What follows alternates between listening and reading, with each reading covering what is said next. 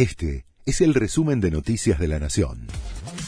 La Nación presenta los títulos del lunes 10 de abril de 2023. Polémica por las elecciones en la ciudad de Buenos Aires.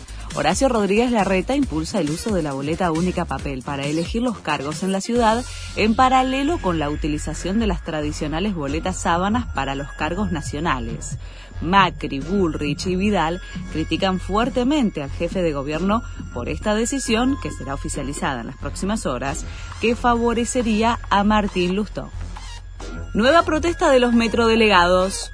De 14 a 16 frenarán el funcionamiento de las líneas B y C, que afectará a cientos de usuarios que diariamente utilizan el servicio. Los gremialistas exigen una reducción de la jornada laboral por la presencia de asbesto en toda la red de subterráneo. Rafael Diceo y Mauro Martín volvieron a comandar la barra de Boca tras seis años.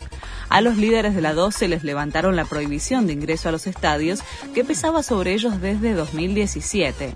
Regresaron al centro de la popular de la bombonera ante Colón y buscaron demostrar que no perdieron poder en estos años sin pisar la cancha de boca en un partido oficial revelan en Estados Unidos una nueva filtración de datos de inteligencia de la guerra en Ucrania los funcionarios norteamericanos y europeos no logran entender cómo se difundieron en Internet las decenas de documentos clasificados sobre toda clase de operaciones de espionaje.